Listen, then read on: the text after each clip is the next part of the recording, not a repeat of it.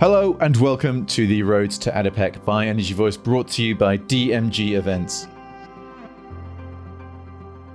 The UAE will be at the heart of the global dialogue on the future of energy as policymakers and energy leaders from around the world gather in Abu Dhabi from the 31st of October to the 3rd of November 2022 for ADIPEC, the world's most influential forum for the energy industry.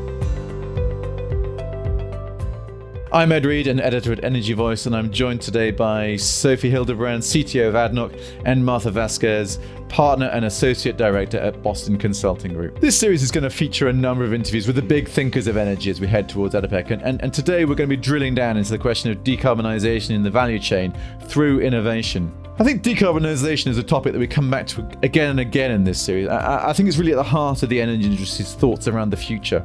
We can see climate change and the need to cut emissions, but we can also see a need to provide energy to the 7 billion or so people who live in the world. And the only way for the hydrocarbon industry to argue for its part in the world is, is really through decarbonisation. There are ways to cut emissions through the value chain that we already know, but we must also work to find new ways to solve old problems. Well, the problems we're looking at are necessarily local. Technologies are global and can be transferred around the world. And, and of course, we're trying to save that same global problem. Innovation has tended to suffer in periods of low prices as companies focus on survival and making ends meet rather than research. But with oil and gas prices now stronger and perhaps a little more certainty over the longer term need for hydrocarbons, it's important that we act now on decarbonisation. Sophie, I'm going to start with you.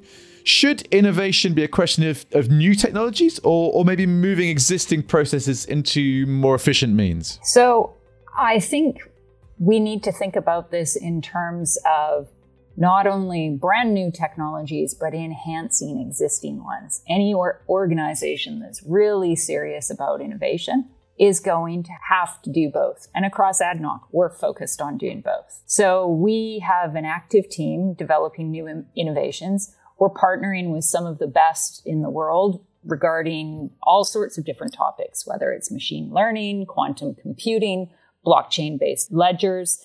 These are all innovations that have been built up in certain industries and can be transferred into others.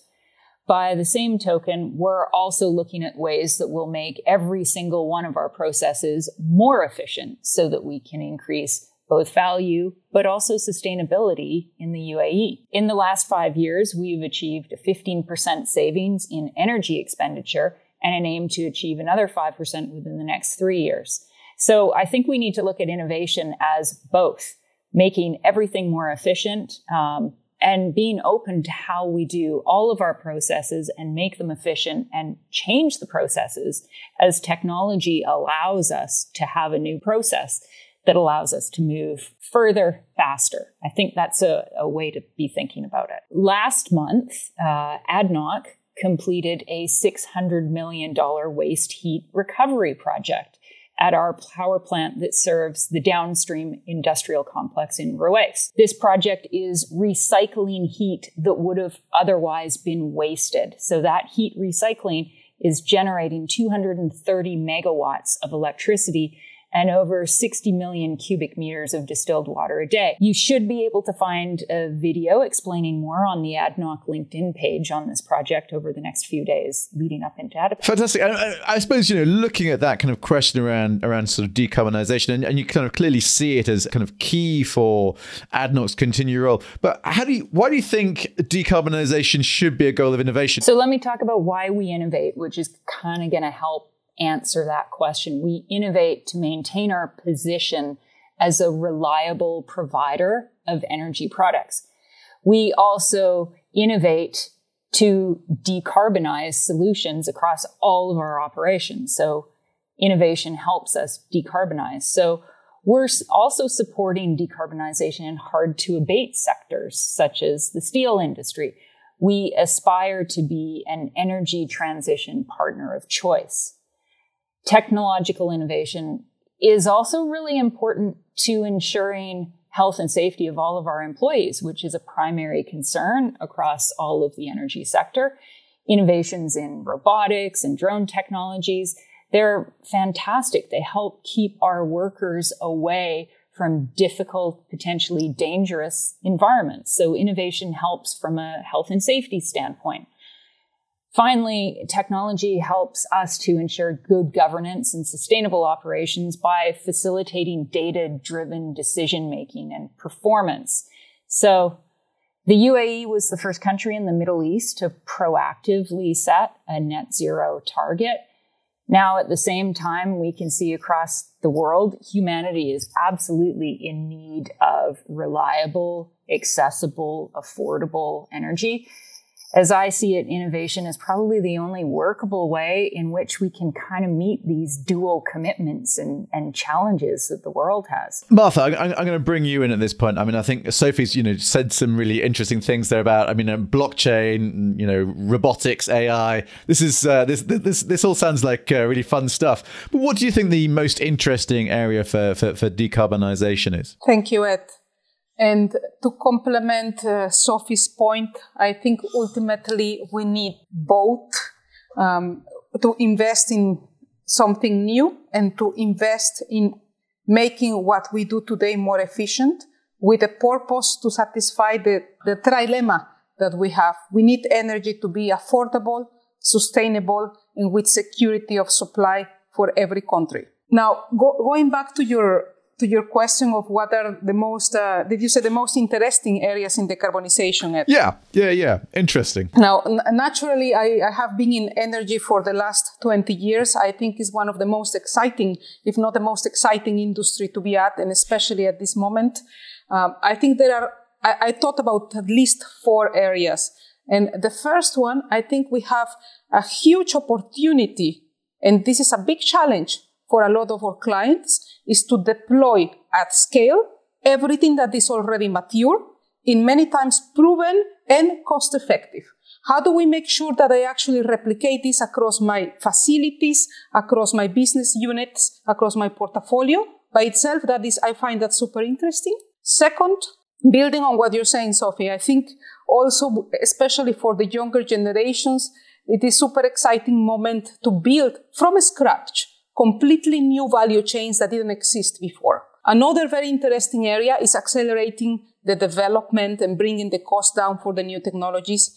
A lot of net zero roadmaps that we see have a big component of carbon capture and the low climate impact fuels like hydrogen. We really are betting and counting on these technologies to come down in cost.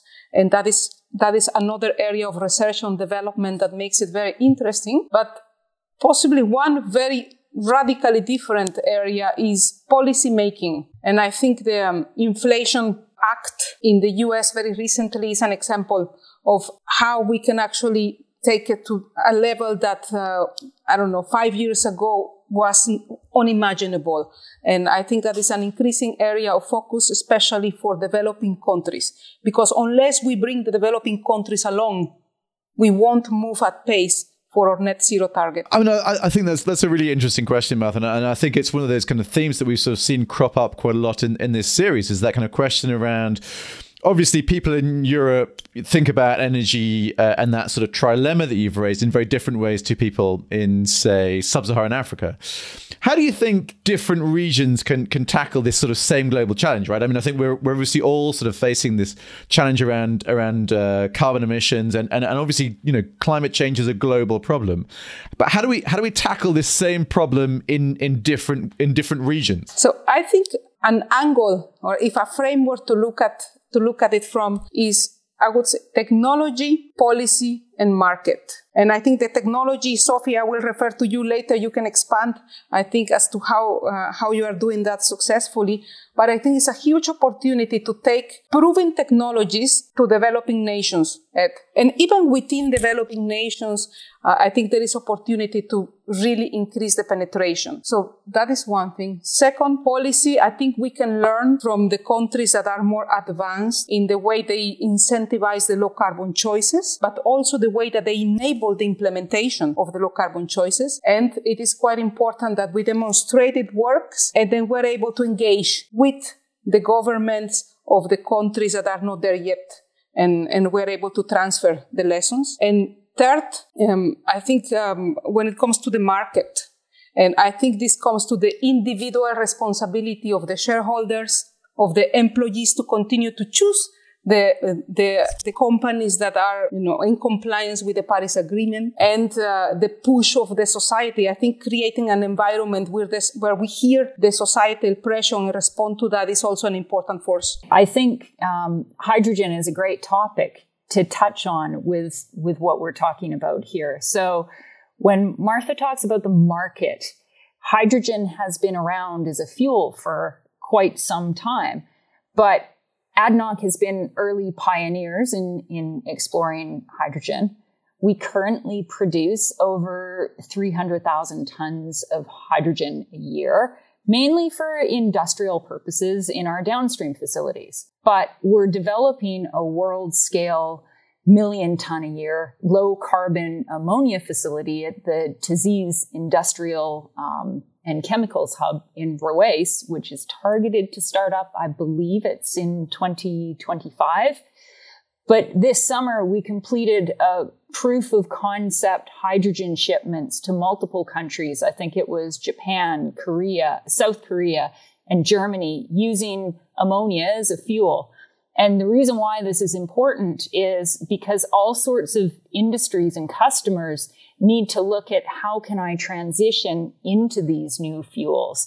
And so we need to provide test cargoes to allow them to test equipment, see how things are going to work because all of our existing energy supply is, is working, um, made on the products that we have today how our in, entire energy system is built off, off of oil and gas. And as we transition to new fuels, it takes time. We need to requalify equipment and our customers need to do the same thing as well. So hydrogen's an interesting topic. And Sophie, I mean, given ADNOC's plans to, to ramp up its uh, hydrocarbons production, obviously with that sort of uh, 2030 target of, say, 5 million barrels per day of oil, what role does decarbonisation play in, in those expansion plans? That's a good question. So, how do we decarbonize while also increasing production? As I said earlier, the world needs reliable, affordable, and, and sustainable energy products. So, the current lack of affordable energy has led to fuel protests across, I think it's 90 countries since January 2021.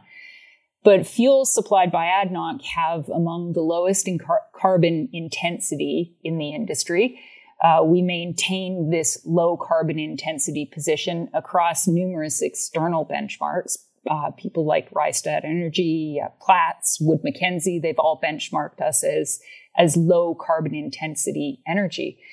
Uh, and we continue to decarbonize our operations. So we want to take take advantage of the opportunities presented by the energy transition and and you know we really feel that natural gas is an important bridging fuel so that's number one um, our gas investments are helping us develop an emerging clean and clean hydrogen ecosystem to support deeper decarbonization in the future um, when combined with carbon capture, natural gas can be used to produ- produce clean hydrogen.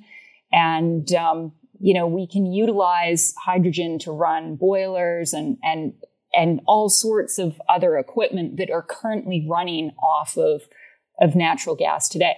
But again, we need to be, we need to um, ensure that our, all of our equipment and our machinery, it's all qualified to run on a new fuel. So that's important.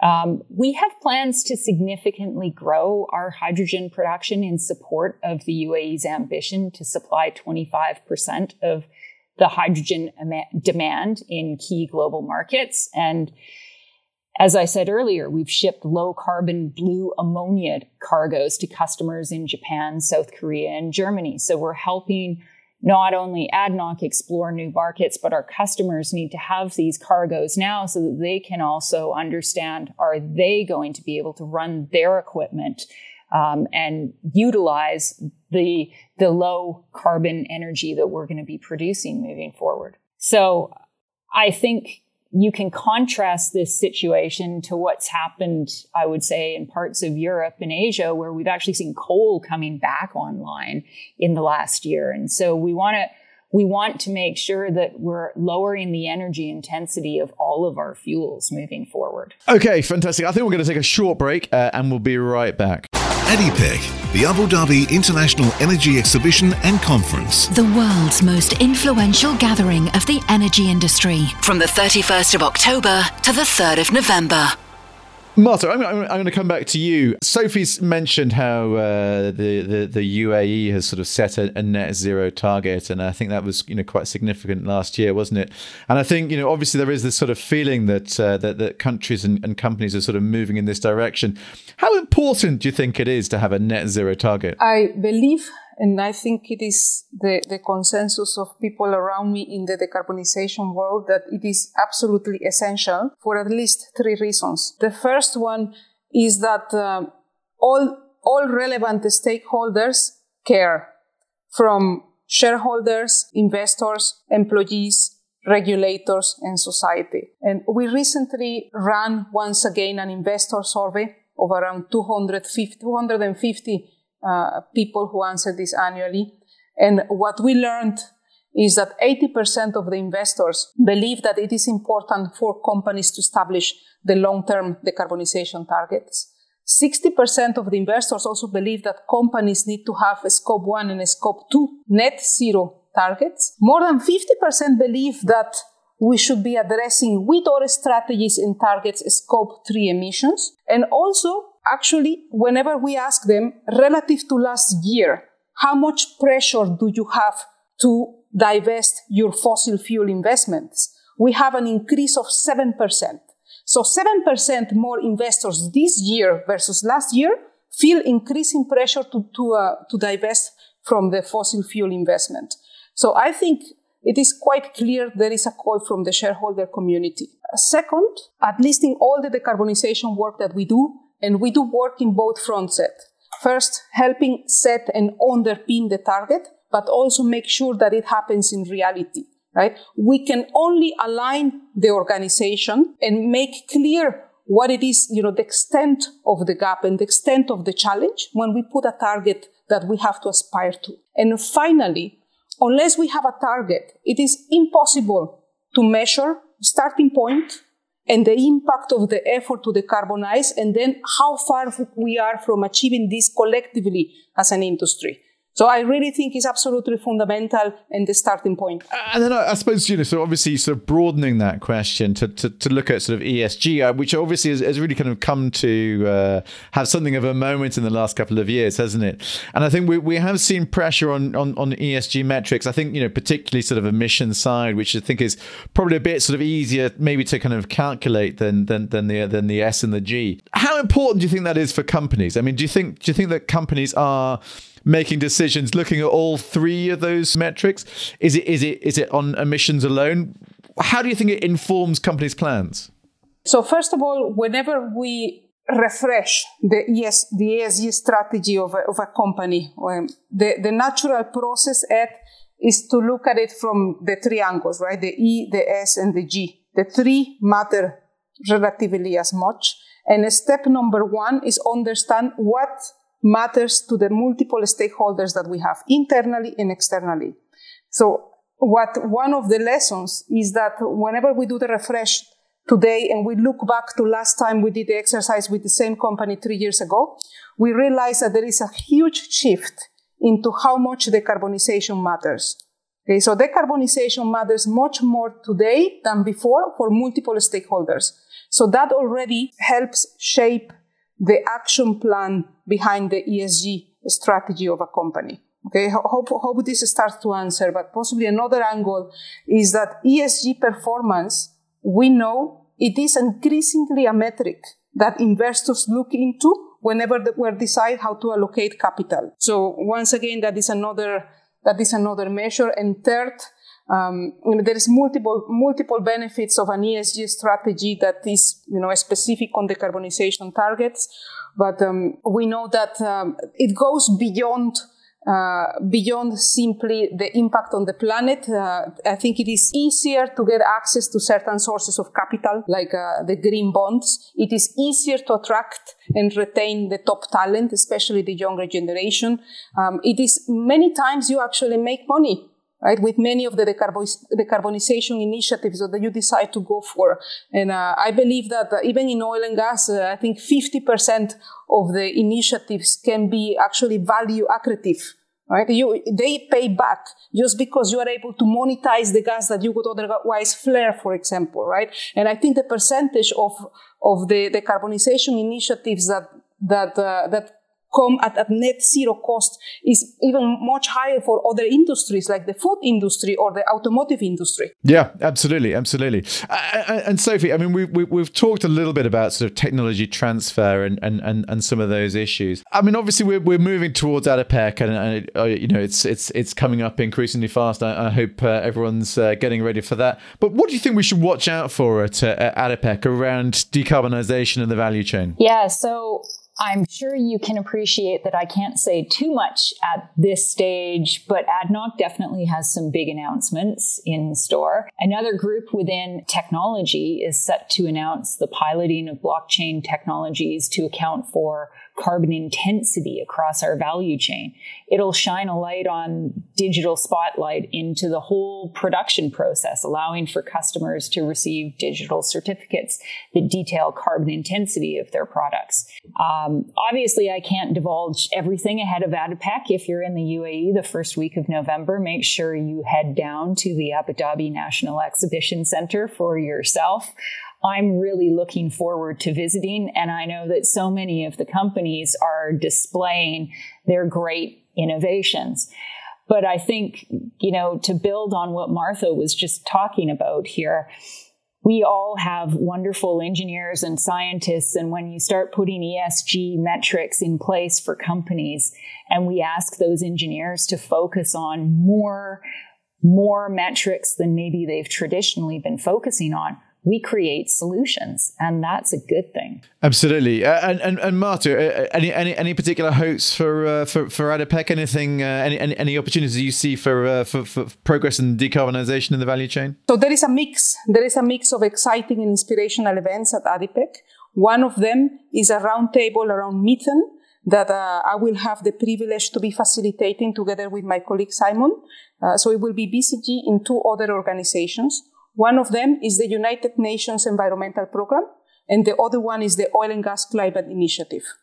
Now, we will have in the roundtable a conversation around what is the urgency uh, and what is the progress that we have made in abating, detecting, and measuring or methane uh, emissions in the industry, and also how two initiatives can actually help accelerate the action and the results. Those two initiatives are around one, committing to an aiming for zero methane target that already we understand from the Oil and Gas Climate Initiative team, more than 50 CEOs have committed to.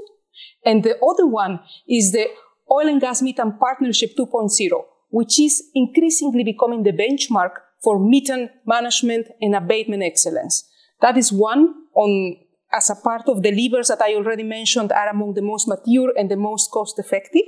And in addition to that, there is going to be plenty of sessions around the new technologies, the future, hydrogen, carbon capture, and anything that has low climate impact and an increasing role in accelerating uh, or transition to net zero. It feels, uh, in a way, like it's going to be a, a really jam-packed schedule, doesn't it? I think it's going to be uh, going to be a lot of uh, dashing around the uh, the big exhibition centre. But uh, for for now, for today, I'm afraid Sophie and Martha, our time has come. I'm going to have to stop us there. Thank you so much for, for sharing some of your thoughts. Um, I, I, know we're all looking forward to to ADIPEC at the end of the month. Thank you to our listeners as well. Please do, do let us know what you think about the ideas we've raised here. You can email outloud at energyvoice.com.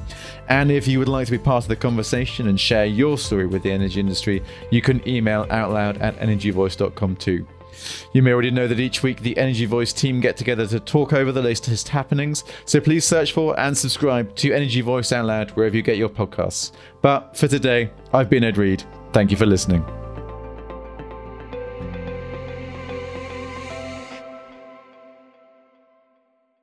Out Loud is the podcast from Energy Voice, leading the global energy conversation.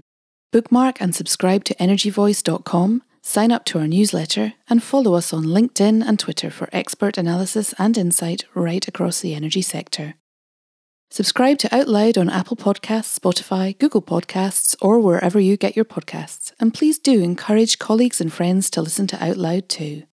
If you've enjoyed it, leaving a rating or review, especially on Apple Podcasts, helps others discover it too. Thank you.